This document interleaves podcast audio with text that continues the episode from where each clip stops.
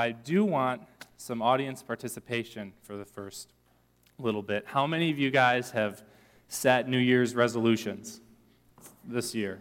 All right. How many of you have kept to them?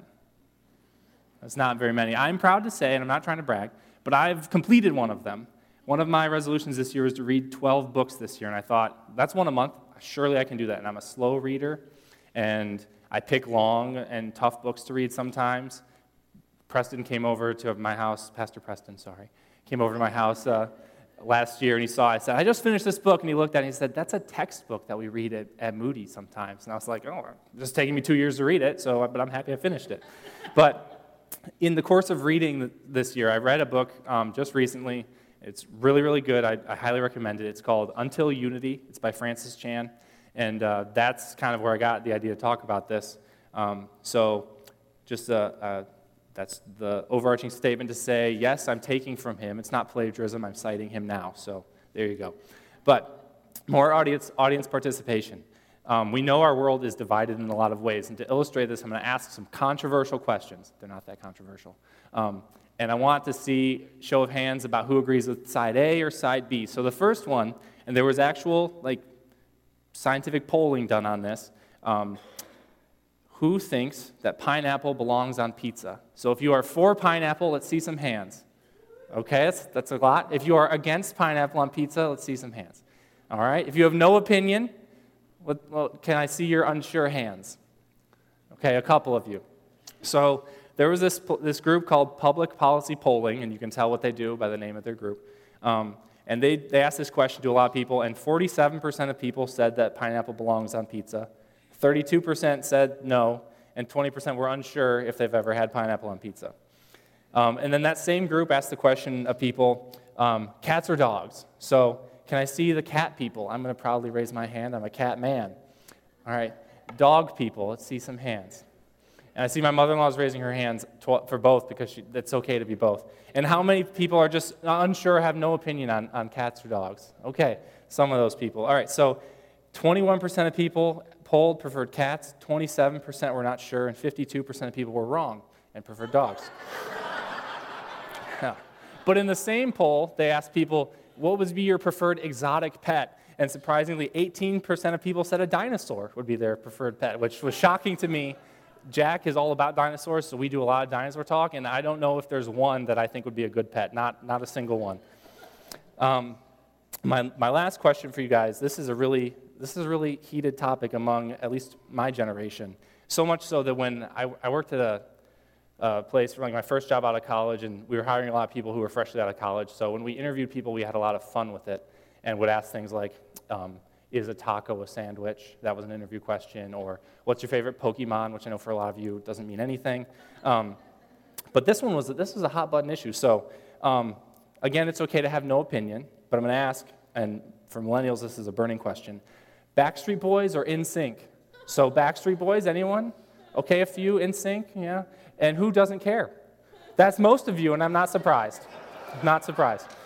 Um, so, yeah, these are ways that we are divided in society, and I'm not asking for participation on these ones that I'm going to bring up because these ones are more serious. So, um, I was just looking for like what are really divisive topics in our society, and um, in 2021, Yale did a study, and they asked people, um, do you believe that climate change is caused mostly by human activity? And 57% of people said yes, 43% of people said no. And then to expand on that question, they said, should we expand offshore drilling for natural gas in the US? And this one was like as tight as you can be. 49% of people said yes, 49% of people said no, and 1% of people said, I don't know, I don't know. Like, you, that's like as tight as you can get. Um, there was another one highly divisive. And uh, just this year, Gallup asked people should we enforce current gun laws more, or should we pass new laws in addition to enforcing current ones? And that was a 42 55 split. 42 people saying just enforce the current ones, and 55 say enforce them and put new ones out.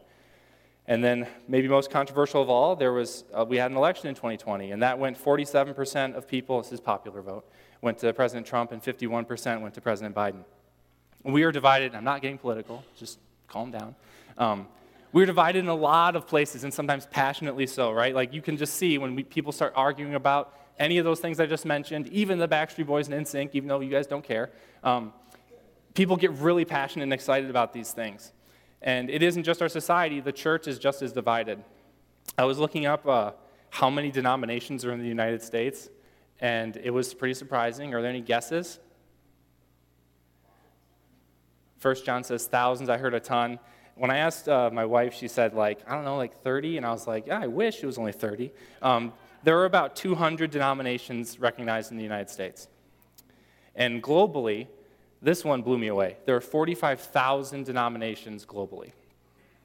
So we are just as much divided as the rest of the world, if not more in some ways. And we're divided over things that are good, like we, we, we argue about, well, is this thing a sin issue or is it not? And, and that's something we should take stands against if, and we'll get to this in a minute, if, if it really is a, a big problem. And then there are things that we are divided against that are silly, like Backstreet Boys are NSYNC, or politics or what color we should paint the bathroom or whatever.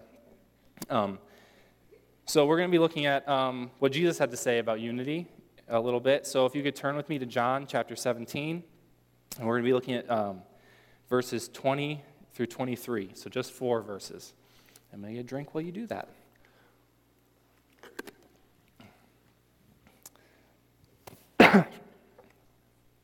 okay. So while you're turning, let's just orient ourselves where this is in the biblical narrative. So Jesus um, is with his disciples. They're at the Last Supper. He's already um, talked to them about a lot of different things. Like you can just look at your your headings if you have them in the little sections. Like they're not inspired, but they're in the Bible.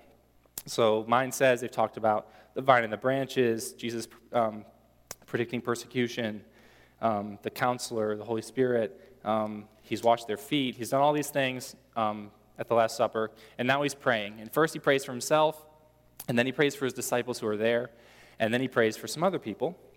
Um, and that's where we're going to start in verse 20. Well, I'm going to read the whole thing, and then we'll go verse by verse. So Jesus said, I pray not only for these, but also for those who believe in me through their word. May they all be one, as you, Father, are in me, and I am in you. May they also be in us, so that the world may believe you sent me. I have given them the glory you have given me, so that they may be one as we are one. I am in them, and you are in me, so that they may be completely one, and the world may know that you have sent me and have loved them, and you have loved me. So, verse 20, we, we ask, well, who's Jesus praying for? He's praying for us. And how is it that we can believe in Jesus? He's, he's praying for us um, because of the people that have come before Matthew, Mark, Luke, John, Paul, James, anyone that, I mean, someone told you about Jesus. There's been this long line of succession of people that have come before us telling us the good news of Jesus, and that's why we can believe. So he's praying for us, those people that have come afterwards. And he says, May they all be one, as you, Father, are in me, and I am in you. May they also be in us, so that the world may believe you sent me. May they all be one. May they be united. Do you believe that this can happen? I know that sometimes it's really hard to believe. We say, oh, it could be possible, we can get along. And this isn't just this, that's this body, that's other churches around, that's the global church. All 45,000 denominations, 200 in, in the United States. Could it be possible for us to be united? Well, maybe. I mean, we could do things together. We can, um, you know, do service projects together. But it's not just getting along. It's not just, um, you know, being able to do outdoor worship services together, which is really cool. And we're going to be doing another one um, around Christmas time, inside, not outdoors. Don't worry. Um, but th- those are good things. But Jesus is not just talking about doing that. He's saying, "May they be all, may they all be one, as you, Father, are in me, and I am in you." That has some pretty strong implications because Jesus is a member of the Trinity, and so is God, and so is the Holy Spirit. And this is one of those great mysteries of the faith. I taught on this a few years ago at the youth group, and man, it was confusing to say, well, Jesus is God, but he's not the Spirit and he's not the Father. And the Spirit is God, but he's not Jesus and he's not the Father. And the Father is God, but he's not Jesus or the Spirit, but they're all God, but they're all different. And it's really confusing, and I don't know what to do with it. But Jesus is saying he wants us to be just as united, us together, as the Father and, and he are. It's not a tolerance, that it's not a surface level love for each other, which even that is hard to do. He's saying that we need to be one just like they are, which is eternally one. They're the same deity, they're the same, they're not the same person, that's heresy, but they're the same deity. It's, it's confusing, it's hard to wrap our mind around, but we kind of understand what he's saying. And he says, May they also be in us, so that the world may believe that you sent me. Jesus wants us to be united. Jesus wants to be united with us. It's something we talk about. I want to know Jesus more. I want to know God more. I want to be closer to Him. But did you know that He wants to be closer to you? That it's not just a one way thing and we're trying to get to God all the time, which is what a lot of the religions of the world say is if only I can do so much, I can get there and then I can be close to God. God wants to be in relationship with us too. He wants to be one with us. And that should make us really excited and happy because the God, the creator of everything, wants to be known by us and wants to know us. And the why he wants all this is just important. He wants this relational closeness so that the world may believe in him. He says that if all this happens, if this unity happens, um, so that the world may believe you sent me. And he's talking to God, obviously, the Father. He said, So if, if, if they're this close, the world will believe that Jesus was sent. And that seems really hard because there's a lot of things that we have to get over, a lot of hurdles we have to jump over. I don't know if I can be so united with somebody who's a, a huge dog person when I'm a cat person. How could this be?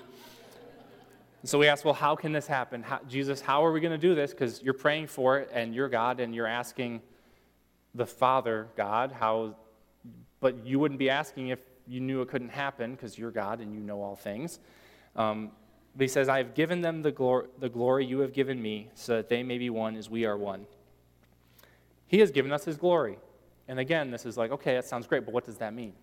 So I tried to think about what's the simplest way we could talk about God's glory. And so I asked Judy on Wednesday, what's the gather and grow definition of unity, or not unity, glory? Um, because we've been talking about that a little bit in gather and grow. And if you're not coming, it's really good. You should come. But um, we, we try and get simple definitions because we have little kids there all the way through not so little kids. And I don't know who made the distinction, but in, at Gather and Grow, if you're 45 and younger, you're a kid. So that may be a motivation for some of you to come. And if you're a little bit older than 45, you're not a kid anymore. Um, but the, the definition we, um, that Judy gave me was it's the awesomeness of God. And I tried to dig into that a little more, and there's just not a really good definition I could find of what God's glory is. But it's all those things that, that we worship about God His love, His compassion, His goodness, His mercy, His, un, his unfailing love for us, His faithfulness, all these things, his awesomeness. God's given that to us. And how has he given that to us? It's because of what Jesus has done on the cross. Um, his death on the cross, his burial in the tomb, his resurrection three days later. We have been made holy because of that. We've become made blameless in the eyes of God because of that, if we've accepted him.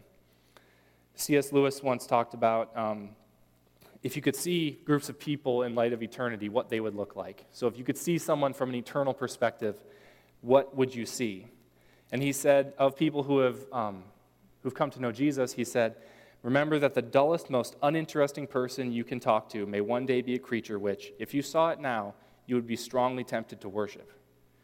That is what glory does to us, that we, we've been included in the workings of Jesus, in the workings of the Spirit, in the workings of God, that if you could see all of you or whoever's a Christian with an eternal lens, the way God sees us, it would be something just incredible it would be something so incredible that we would be really be hard pressed. We've never seen something so beautiful, and we'd be like, oh, maybe I should worship that. That might be God.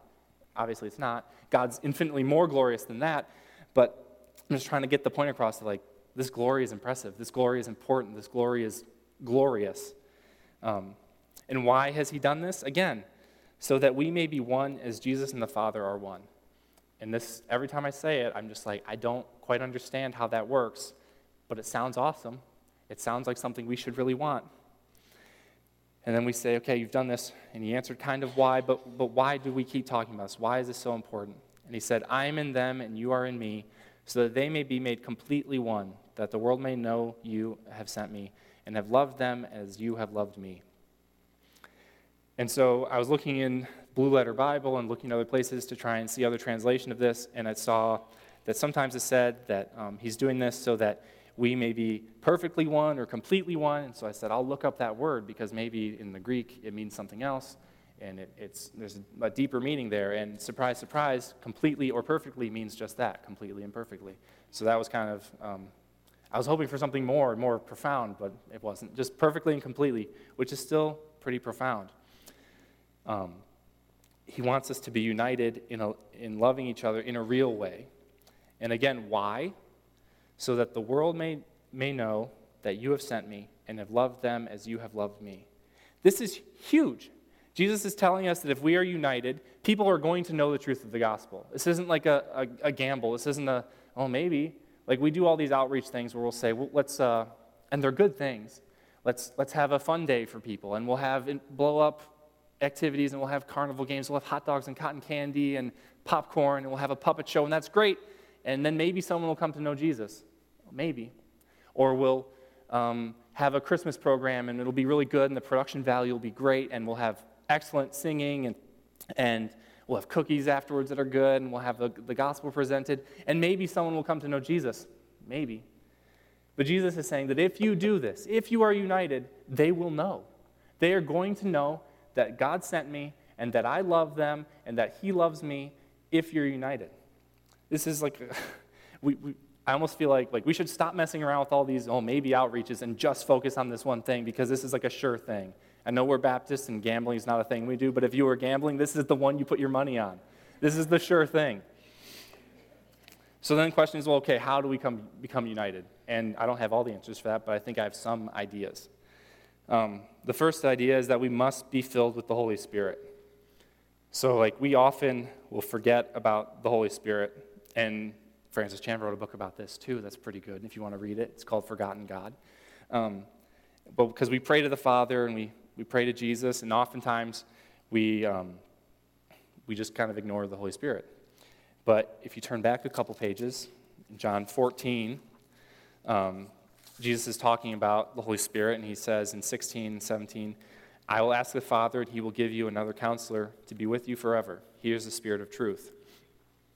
He's our counselor, he's our helper. He's the one who's going to empower us to do all the things we need to do in our walk with Jesus. When we say, I, I have this sin problem and I can't get over it, well, yeah, you can't get over it, but the Holy Spirit's going to empower you to get over it. I have this, this other, you know, I, I'm struggling in this area or that area or whatever and I just can't seem to, to do it right because we can't do these things. The Holy Spirit is what empowers us to do these things. Our helper is the Spirit. We need to rely on the Spirit. And after reading more about unity and, and reading um, the Bible more, I'm convinced that spirit filled believers don't separate. That you don't see a church that's full of people filled with the Spirit that separate. In the same way that you don't see families that are full of the Holy Spirit with a lot of familiar strife. You don't see marriages where both people are filled with the Spirit separating. The Spirit of God is a unifying, a unifying person, a unifying factor in our lives. And, and if we are filled with the Holy Spirit, we're not going to fracture. Yes, we can disagree. We can, dissension and disunity, I don't think are exactly the same thing. There are plenty of times we disagree. Um, for a while, uh, Katie and I were having some friends over every Thursday night, and Pastor Preston would come over, and sorry, pick on you again, Preston. Um, and he'd be like putting his shoes on, putting his coat on, and about to leave, and we'd be talking about something theological. And then one of us would make a point that the other would disagree with, and like, oh, hold on. And we would stand in our kitchen with Preston with his coat and his shoes on, ready to go out the door for like an hour and a half, just debating further and further. Oh, what, do you, what about this passage? What about this passage? Well, what about this theologian? Who, he said that. And just going back and forth. And Katie's over there rolling her eyes, like, oh my gosh, I just want to go to bed. You guys are nerds. Please be quiet. And Preston leave. She didn't. She loved it. Um, but we can have these discussions, these arguments, without being, um, without being divisive. We can just debate theology in love and without being divisive. That's not what I'm talking about. Um, but we do have these splits where people say, oh, I don't like this, so I'm leaving the church. I don't like that, so I'm leaving the church. Or, or I'm going to start my own little group over here in the church, and we're going to argue against those people. And, and that's, I mean, there's no way to put it, that's sin, and that's not the result of being filled with the Spirit. The second thing we need to do to be united is we must love deeply. In his book, um, Until Unity, Francis Chan says, In the church, we divide easily because we love shallowly. I'm going to say it again. In the church, we divide easily because we love shallowly. Splits and division happen, and people just move along. You'll see people who they, they came to some issue in, in the body they were in, and they left and they go to another body, and it's not really a huge deal. And I don't think it should be that way if we're going to break apart, if there's going to be a split somewhere, if there's going to be a, a, place where we say we just can't be united anymore, this is going to have to hurt. And if it doesn't hurt, I don't think we're loving each other enough. If you think about, um, Francis Chan goes on after this in his book, and he talks about like if he, he has like seven kids or something like that, and he, he's married, married to his wife for a long, long time, and they have a bunch of kids, and he said if, if I took four of my kids and left, and my wife took three and left, that would hurt a lot because he loves his wife so much and he loves his kids so much. And I know you pe- people out there who are married with kids, you understand that feeling. Like, it would really hurt if you were separated for a long time by time and distance and all that stuff from your family. And yet we can separate this church family, and a lot of people can leave, and it's not that big of a deal. And it's evident to those people outside of the church, too, that we're not loving each other deeply. There was a study, another study, me and my numbers. Um, Barna, I don't know if you know Barna, it's a group that does a lot of polling among um, religion in America and in the world. And they were talking to 250,000 teens, which is a big sample set for, for polling. And 59% of these teens said they were very or somewhat motivated to learn more about Jesus. That's almost two thirds. Like, what an opportunity we have in the church today that 59% of young people, they're interested, they're curious. And then we have to ask, okay, well, why haven't they? Because that's a lot of people, and why, why aren't they learning more? And while 49% of those people said that Jesus is loving, only 31% see Christians as loving. And we can say, oh, maybe it's because we, we put out a truth there, out there, and there are, there are things that Jesus says about sin that people don't like, and that's probably part of it. But I have to believe that there'd be more people that see Christians as loving if we were more loving. We need to love each other deeply. How much do we know about each other? How deeply are we involved in the lives of each other? And this can seem daunting because there's 100 something people here today, and the global church is a lot more than that. And even just the church in Battle Creek is a lot more than 100 something people. So we have to start small. Start with your marriage. If you're married, are you loving deeply your spouse? If you're not married, there's some teens out here. How's your relationship with your parents? I know that can be hard sometimes, but are you loving deeply in your relationship with your parents? If you have kids, how's that going? We can't possibly think that we can be a united church this body and outside, when our smaller relationships are fractured. So, another idea to move forward with that join a life group, dig into people's lives. We just can't do this Christianity thing alone. Like, I know our, our society, like America especially, like you're an individual and we worry about our, um, you know, I got to get my work done, focus on my family, do my stuff, and then I can branch out. But that's not what Christianity is. Like, you can't be united to just yourself. God can because he's three persons in one, but we're not that, so you can't do that. Um, join a life group, dig into people's lives, suffer with each other, pray with each other, praise God with each other when things are going well. These are the things that are going to, to foster unity in the big C church and not just this church if we can come together on a small scale. And finally, and the hardest for some of us, including me, we need humility it's like super hard to serve each other. I understand that, especially when you don't necessarily get recognition. I'm a kind of person, I don't know if you've done the love languages survey, but I'm a words of affirmation guy. So if I do a thing and like no one notices, that's okay. But if someone were to say, John, I saw you doing that, it was a good job, man, that really, I like that. Um, so I understand how hard it is to, how hard it can be to serve other people and not get noticed for it, to do the work that doesn't get recognition. But this is the work of the church. This is the work of our foot washing Savior. This is the work of the Savior who lowered himself to eat with tax collectors. And that was one that I never understood. Like, okay, they collect taxes. I don't like paying taxes either, but like, that's a job, right? Um, I was listening to a podcast about two weeks ago, and these guys were going through a, a, series of all the names that Jesus was called and talking about that. Like, he was called a blasphemer, he was called the devil, he was called a drunkard, which is funny. Um, and he was called a friend of sinners and tax collectors. And these were two distinct categories in Jewish thought. Because the Jews knew everyone sinned. We all have to, we all have to go to the temple and, and do sacrifices.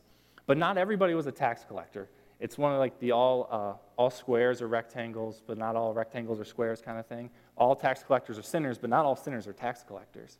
Because the tax collectors were agents of an oppressive government. They weren't Jews, the, the Romans. They were working for this people that was oppressing them and occupying their land and not letting them worship the way they necessarily wanted to. And they installed their own puppet king and all this stuff. And you were working for them as a tax collector? Well, that's worse than just being a sinner. You've added something on top of it. So the idea that Jesus was eating with sinners, and which is okay, he's eating with sinners. That's bad. It's worse than that. And that's the way they saw him. But that was our God. That's our Jesus who lowered himself and humbled himself continually to, to show his love to other people. Unity is found in submitting to each other. And one area that I think is, is unique to Christians, um, at least in, in this way, is we also need to have some doctrinal humility. And you need to know that we don't, you don't know it all. And I don't know it all as much as I like to argue with people and say I know things. We don't know it all. And it's really easy to draw lines around people who believe differently about, I don't know, name an issue, name a doctrinal issue, women in ministry or creation or um, atonement theory. That's the thing where people argue all day long about that, and they'll argue about. Um, you know, church polity, we've been kind of working through that a little bit. I don't think we're fracturing, but there's been some strife there. You know, these are all things that people argue about, and, and we draw lines around these things, and sometimes we'll say, well, that person's not a Christian because they don't believe whatever. There was even, recently, there have been a couple high profile pastors who said, if you don't vote for X party, you're not a Christian.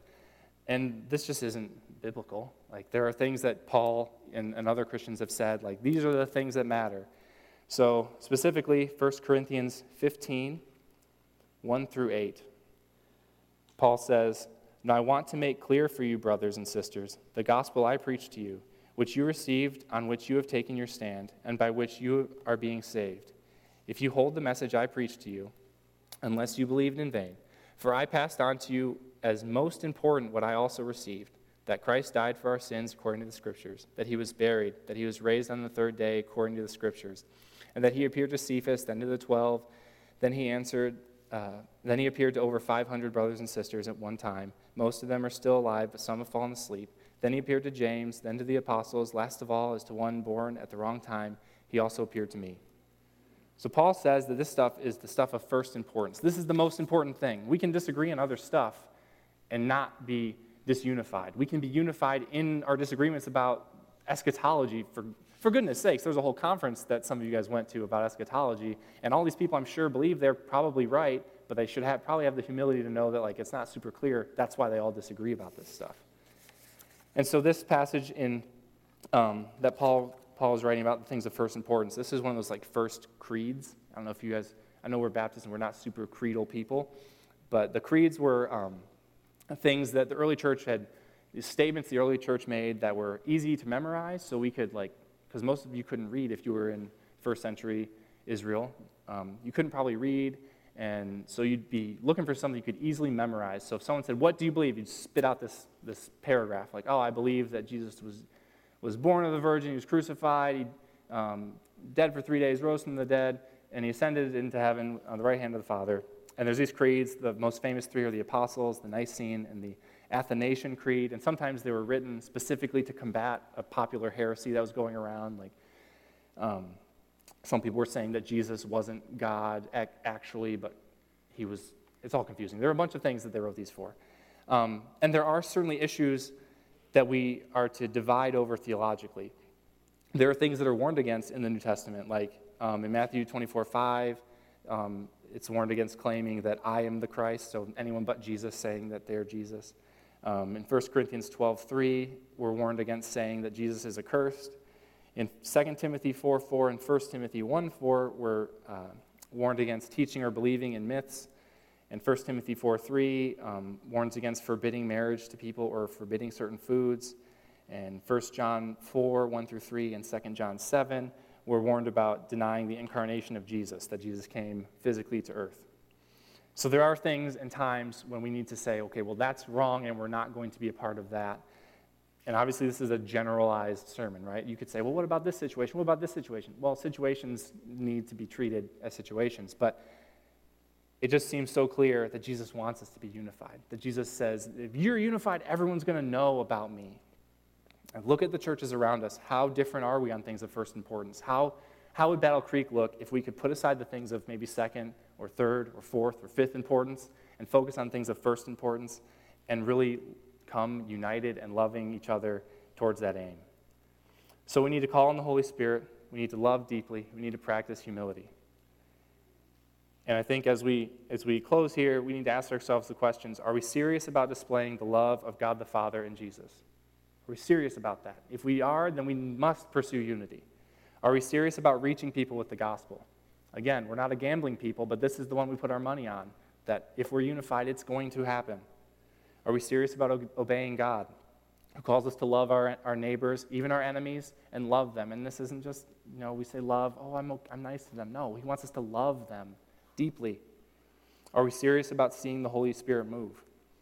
If we are, then we must be serious about unity. We must be serious about coming together, about loving deeply those that Jesus has called to himself. So as we go forward, we're going to sing Turn Your Eyes Upon Jesus. Um, I was just thinking about this because, like, there's no other way. Like, if we're looking at Jesus, we're all going to end up at the same place. It's like if you, you start a bunch of kids in a field for a fun youth group game and you say, okay, look at this. We put a pole way out there. And You say, look at that pole and just keep your eyes on it and just walk straight. They're going to end up at that pole because they're going to they're going to wander over there. They're going to end up at the same place. If we turn our eyes to Jesus, we're going to end up at the same place.